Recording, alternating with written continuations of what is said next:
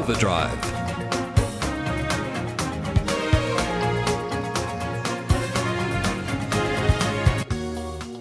Hello and welcome to Overdrive, a program about trains, planes, and automobiles, but mainly automobiles. I'm David Brown, and in this program we have news stories including the latest car sales figures for Australia for the first half of the year. We have a chat to a bloke who owns a 1962 Holden utility while we were sitting in a 2019 Mitsubishi Triton. We couldn't use his car because he wouldn't take it out in the rain. And we have five motoring minutes the Honda CRV, the Subaru Eyesight Technology, Local Pollution, Genesis, and a Ford Ranger.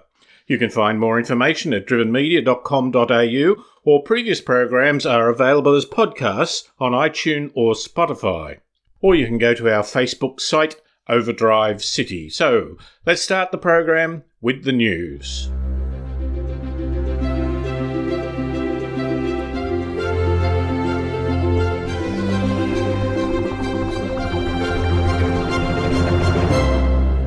The car sales figures for the first half of the year have just been released with total sales down 8.4%. Of the top 20 brands, only three have improved sales over last year and only marginally. Kia is up by nearly 3% and Mitsubishi and Lexus by less than 1%. Toyota remains number one, followed by Mazda and Hyundai. Ford is fifth, Holden is down to 10th place in total sales. Luxury brands in general are struggling. Audi in particular declined the most. Surprise package is MG, now owned by a Chinese company. Their sales are not huge, they are in 22nd place, but they are only just below Volvo. Even SUVs and utes are down, although sales of electric, plug in electric, and hybrid SUVs are through the roof. Lee Iacocca was a major motoring industry figure post Second World War.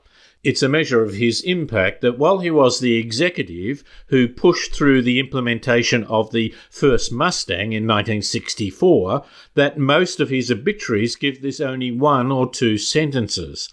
He was the head of Ford, but was sacked by Henry Ford II, who gave his reasons as sometimes you just don't like someone. Iacocca then went to Chrysler that was on the edge of bankruptcy. He negotiated a loan guarantee from the US government to last seven years, but he had it paid back well ahead of schedule. At Chrysler, he pioneered the minivan that became such a successful family car, and he fronted the cameras in the company's ads with expressions such as, If you can find a better car, buy it. That was at a time when many cars, especially from Europe, were indeed much better. In his final year as CEO, Chrysler launched the Jeep Grand Cherokee, still a cornerstone of the brand. Confident to the point of being arrogant, hard working, and dedicated, Lee Iacocca died at the age of 94 from complications with Parkinson's disease. For a long while, it was said that there had been nothing new on a motor car since 1912, when General Motors first introduced the electric starter motor. Everything else has been just a refinement. Well, modern digital technology might have changed this, but small steps continue to happen in traditional technologies. Hyundai has just announced a tweak to the internal combustion engine that, they claim, will give a 4% boost in performance, a 5% improvement in fuel efficiency, and cut emissions by 12%. At the top of the engine, valves are opened and shut to let the fuel in and then the exhaust gases out. Variable valve timing has allowed cars to adjust when this happens to suit the conditions, such as gentle driving or strong acceleration. Now Hyundai have worked out how to vary the duration of opening the valves. They unveiled the new continuously variable valve duration technology as part of a new SmartStream G1 engine, a 1.6 litre V4 turbo petrol motor. New legislation in the EU now requires that all hybrid and electric vehicles sold in the Union must be fitted with an acoustic vehicle alert system, which makes sound so pedestrians and cyclists aren't caught unawares. It's only for four wheeled vehicles, so motorbike and scooters are not required to make an additional noise. A vehicle only needs to make a noise if it is travelling under 12 miles per hour, just over 19 kilometres per hour, or when reversing. There are no specifications on what the sound should be. Citroen's stubby, cube like concept, the AMI 1, plays a cheery tone to announce its arrival, whereas Mercedes Benz have commissioned the American rock band Linkin Park to give its EVs a dose of rock. Adapted new metal and rap metal to a radio friendly yet densely layered style in its first two albums, but the band then explored other genres. I can tolerate many sounds, but anything but Greensleeves. The amount of traffic in central business areas is being dominated more and more by parcel deliveries. Having parcel vans do a series of deliveries creates congestion, pollution, and takes up a lot of on street parking spaces. To address these challenges, Ford developed cloud based multimodal routing and logistics software called MoD Link, which in the London pilot routed delivery vans to central collection points. From there, the so called last mile of the delivery process was handled by pedestrian couriers transporting parcels in trolley bags. Parcel deliveries in London currently require around 300,000 van trips each day. Those vans spend 9 million hours a year clogging up roads in the city. And parcel deliveries are set to double in the next decade as more customers order online and expect to get their parcels quickly. And that has been the news. So far this year, 62% of all Ford vehicles sold in Australia have been just one model, the Ranger Ute. The Ranger comes with a choice of two or four wheel drive, two diesel engines, four specification levels, and three body styles. But there is also a limited macho double cab Raptor with a bi turbo diesel. I drove the top spec XLT dual cab and found it quiet, smooth, and light on the steering with plenty of power from the bigger engine. Good for the family. From 28,300 to a massive $76,000 plus on roads, you pay for the privilege. This is Overdrive across Australia. And now Rob Fraser gives us a motoring minute on the Honda CRV medium size SUV. The latest all new CRV, launched in 2018, is bigger and better than the previous model. It's surprising just how much room there is inside, as well as clever layout and huge storage areas, especially around the centre console.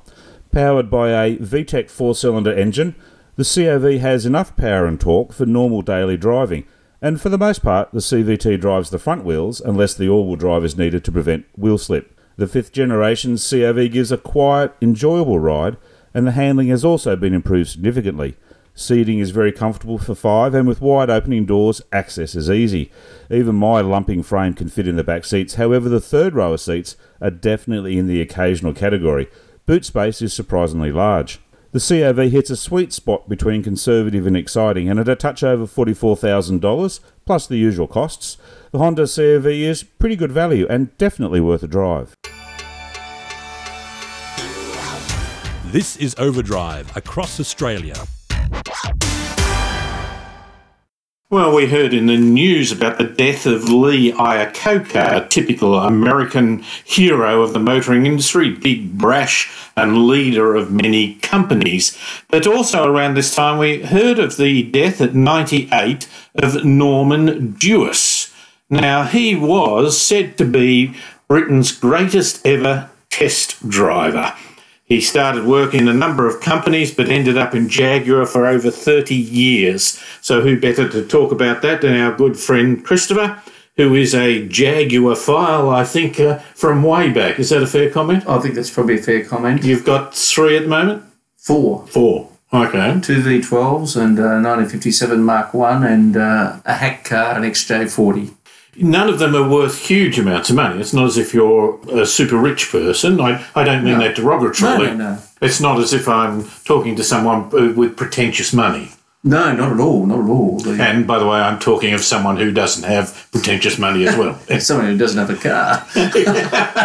Well, I keep borrowing them. That will do it. Norman Dewis. He started before the war in the motor industry, but then he got experience in the war. Yes, well, like uh, many of his generation, of course, he enlisted in the into the war, but he enlisted in the RAF. And from uh, my reading, he uh, flew Blenheims, and he was a, a gunner, so he was in the turret on the top of the uh, Blenheim.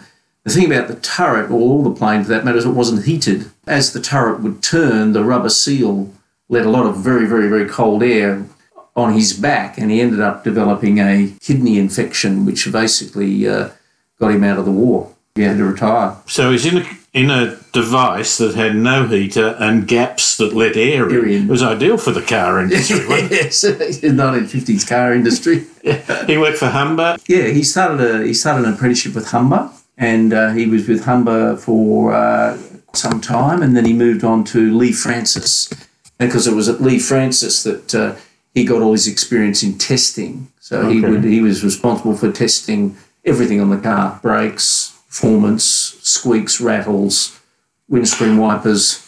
Yeah, so you think the test driver is often seen as just bravado. He actually had a great sense of a car, didn't he? In every element. Yeah, it, he he got a feel for um, the car completely, and he wasn't uh, backward in coming forward. He would he would make a lot of criticisms. Okay. Uh, in fact, uh, just to skip on a little bit to Jaguar, there was uh, one story that when he first went to Jaguar in his first week, he was given the C type to have a go. So William Heynes, chief engineer, said, "Take the C type out for a bit of a spin, see what you think about it." This is the car that had just won Le Mans.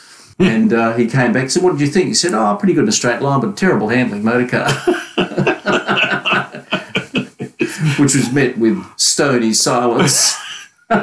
Yes, I'm not sure that there are some bosses these days that would have taken that as a positive step to a, a constructive career. No, not at all. Uh, And so the, the C type. Now, he then went on, and one of the big things he did was, of course, helping develop disc brakes, wasn't it? well, that's a story. So, Jaguar, in conjunction with Dunlop, uh, developed the disc brake for auto, for cars. But uh, in the end, Jaguar wasn't the first manufacturer to put it on a, uh, a road car, the first to race it, uh, but not on a road car. But uh, they had a lot of trouble with the disc brake. It, it had been developed from a, a, a, what they called a plate brake on aircraft, the Canberra aircraft. But what, what they didn't take into account was the tolerances on the um, the stub axle and the, the wheel bearing. So what would happen is two things would happen. Uh, the, the incredible heat generated by the disc boiled the fluid, so they had to develop a fluid that was at a low boiling temperature. The other thing that happened is the disc, if it wasn't machined really accurately and if the bearings weren't up to their best tolerance, it would wobble a little bit and what they call put back stop on the, uh, the the brake pads and push them up, so that the next time you hit the pedal, it went straight to the floor, which was a little bit frightening when you're doing 130 miles an hour down a straight and you hit the brakes and they go straight to the floor. But nonetheless, I think there's a picture of Enzo Ferrari looking at the brakes of the D type in Le Mans. Uh, C-Type actually. C-Type. Yeah, the, the first win for the C-Type Jaguar at Le Mans uh, was uh, took everybody by surprise because the car wasn't particularly fast compared to the Ferraris and and the other cars, but uh, the disc brake made an enormous difference. And yes, there is a, a picture of. Enzo, Enzo. bending over and looking through. Uh, I think it's actually the. Um, I think it's actually the race manager for Mercedes Benz. Oh, for Mercedes Benz. Yeah, okay. yeah, yeah, Yeah. And they, they were quite taken by it. In fact, I think his comment was, "How many engineers do you have?" And of course, Jaguar said, "Oh, half a dozen in an experimental factory," and he laughed because they had hundreds. Hmm. yeah, interesting. Now, you talked about doing 130 or more miles per hour. Uh, Norman actually did that, but in a, a situation where a few people were concerned. What was that story? Yes, look, uh, the, His Royal Highness the uh, uh, Prince Philip at the time wanted to have a look at uh, Jaguar and what it was doing, so they took him out to a circuit. Uh, he had a lot of questions about it technically, and he was around the car and. Uh, he was in the passenger seat, and then he sort of uh, obviously wanted to go for a drive. So the minders at the time from the Royal Palace said, That's fine. And they looked at Norman, who was the driver, and said, Don't take him over 50 miles an hour. I'll read it to you. Yeah. Next, he got into the passenger seat, Norman says, and I was pleased, very hard at his, uh, looking very hard at his people to be careful that it wasn't going to uh, go too fast on the banking. Don't have an accident, don't go above 50 miles an hour, and all this sort of stuff, he told the Daily Mail reporter at the time. I asked him at what speed I should drive, and he said, Oh, I'd leave that to me. His only comment at 135 miles an hour was to ask how many revolutions a minute the car was doing. The sort of speed was perhaps not envisaged by the royal party, as uh, when it went by on the second lap, going at this speed, all I could see was waving arms. It was a time of seat of the pants development and driving, wasn't it? It were, now everything's measured to an nth degree, Yes. whereas this was just experienced in many ways. and and on on Dunlop road speed tyres, like you know four and a half inches wide, Yeah, at 135, 140 miles an hour. they did have a wind tunnel. Oh well, that was with the E-Type later Oh, on, but right. um, in uh, uh, they had a, a wind tunnel, but they couldn't use the wind tunnel because uh, the power generation wouldn't cope with it. So they had to wait till everybody went to sleep at night time. So they'd go down to the Aisley pub after work and uh, wait there until about 10 o'clock at night, then go and fire up the wind tunnel. What wait there? oh, well, a few beers were consumed, and I'm sure they had a great time. So one of the E-Type got off the road, actually. Well, perhaps that's why it has such a ethereal look that they were they were under the influence that you you read of course what was the book it's, this is a huge book This is a book by um, Paul Skilleter, who's a very famous Jaguar historian called Norman Dewis of Jaguar. And it goes, of course, Norman was at the best period of Jaguar from 1952 through to 1980, late 1980s. So he went, he went from the XK120 and Mark 7 right through to the series of XJs and XJ40 and uh, uh, those sort of cars, the XJS. and seated the pants Absolutely. I love it Christopher thank you very much for your time My pleasure. Any time for Jaguar. You're listening to Overdrive. Many people are concerned about climate change, certainly the great majority of scientists in this area. But while we may think globally, it's pressure at the local level that is likely to bring about the most immediate changes. Demand for electric vehicles has increased 123% in London since the introduction of the ultra low emission zone. If your vehicle doesn't meet stringent emission standards, you pay extra tolls above the congestion charge. And the impact has spread beyond just London.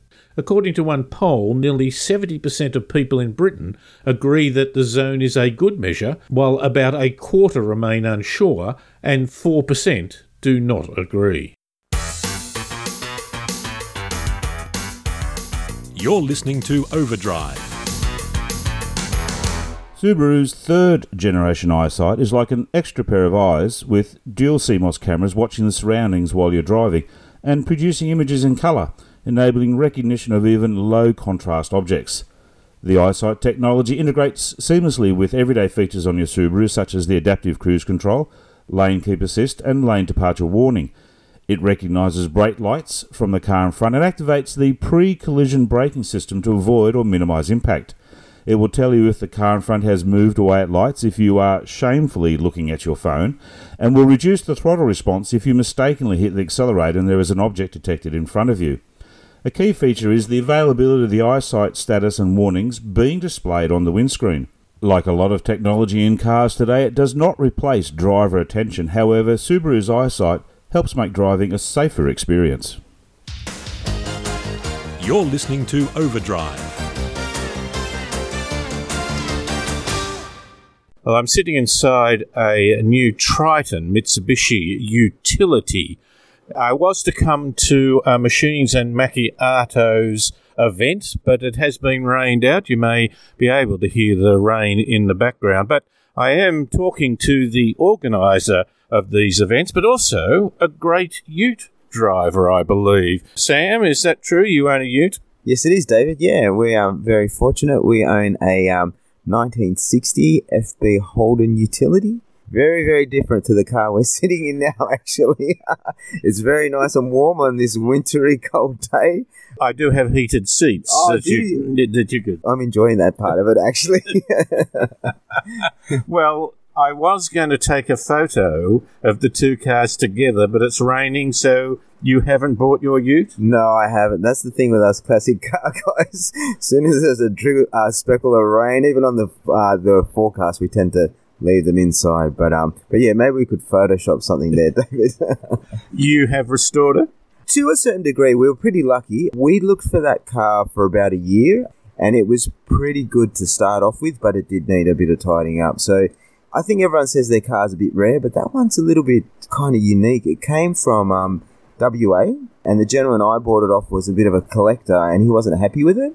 I don't know why, but he was like chasing original paint kind of cars. A lot of collectors like that, so um, they're more interested in you know hasn't been painted before, hasn't been tampered with, all this stuff. And it was pretty good, and he didn't want it, so we took it in. We only tidied it up, to be honest, and it's only done 106,000 original miles, and you can really tell actually. You said you looked for a year. Did you have a passion to do one of these cars? Yeah, well, uh, look, I come from a bit of a Holden family, Holden background. So we do have an, another Holden, a 62 EJ. Um, so it's pretty lucky about that.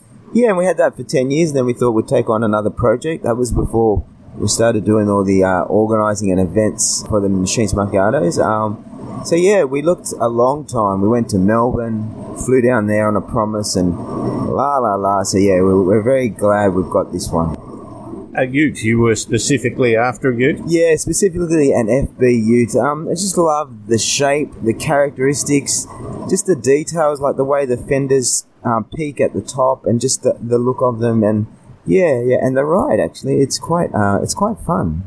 That would have been before you were born. yes, it was. Yes, it was. I was born in the seventies, so uh, yeah. Look, you know, we grew up with all these Holdens around us. All my cousins and that were older than me, and um, they were always into these cars and dragging them up and hotting them up and stuff. So it's kind of in your blood. So yeah, it was always going to be a Holden, but it was um, just a Ute to be something different because we had the sedan already. We wanted to get the Ute, and also to um, you know, be part of. We were part of the FBEK club, and to be part of a scene really, just to kind of have a bit of fun and to belong to something. It is the fraternity. Uh, I was nearly going to say religion.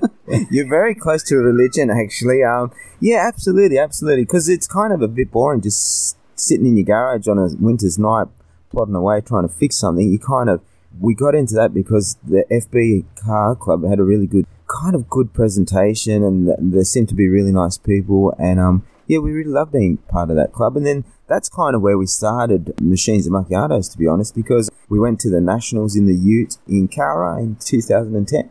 Uh, that's when we finished it, and it was fantastic. It was really exciting. There was hundred and whatever FB Utes, and there was people all over the place. So it was loads of fun, and that sort of sparked the idea of wow, this is great. And then bringing that together on a monthly basis, and also to create something that was shorter because people were a lot of people um, when we first started my machines and macchiatos, it's the cars and coffee concept, and a lot of people were saying that it your traditional car show was too long. Some might not call your Holden art, but uh, it is nonetheless a great reflection of a time. Yeah, absolutely. You just you, you nailed it. Um, that that's what we love about those cars. It's the colors, the shapes, the line. You can tell that they've been molded by hand in the essence. So if you know a little bit about the way the classic cars, well, the cars of you know the early 30s, 40s, 50s, and 60s were molded. They were clay molded, Hmm. and you can really get a sense of that when you see the panels because there's those little peaks at the top, those little tucks, the little. It, they really are, and people think you're crazy, but they are a work of art because someone has designed them, someone has manufactured them, someone has put them into production. But it all started with that little clay model, getting the shapes right, getting the lines, getting the proportions right. They really are amazing. I think. Clearly, if you repair, wash, clean, keep a car, the nuances, the little bits of it become more obvious. Definitely, and sometimes um when you clean them because we don't wash them anymore, it's waterless washing now, David.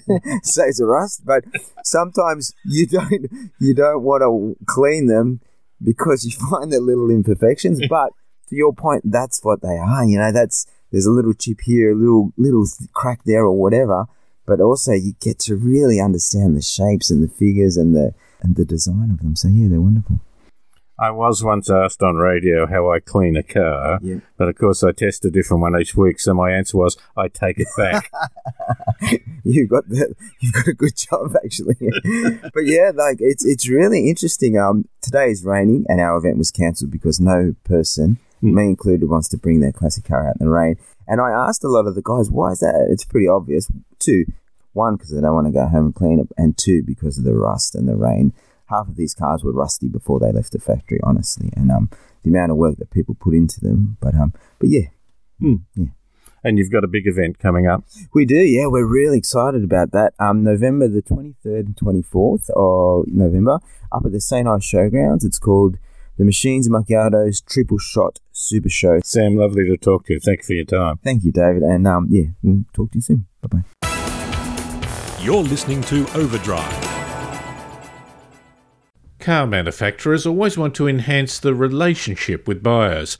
A brand must radiate a lifestyle image, not just offer transport solutions. In Australia, Hyundai's luxury brand, Genesis, didn't relaunch at a dealership but rather opened a new studio in Sydney's Central Business District. Genesis said the studio was defined by its spiral staircase encircled by a spectacular bespoke large scale curved LED screen. Some cars were also on display. The other trend is loyalty benefits. Genesis owners have access to a lifestyle program, including a lifestyle concierge and global privileges.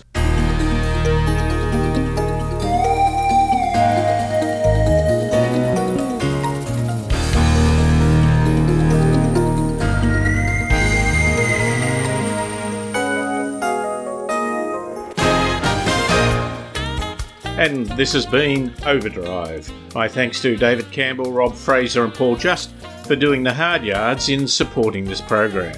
Overdrive can be heard across Australia on the Community Radio Network. You can find more information at Driven Media, and previous programs are available as podcasts on iTunes or Spotify. And of course, you can look up our Facebook page, Overdrive City. I'm David Brown. Thanks for listening.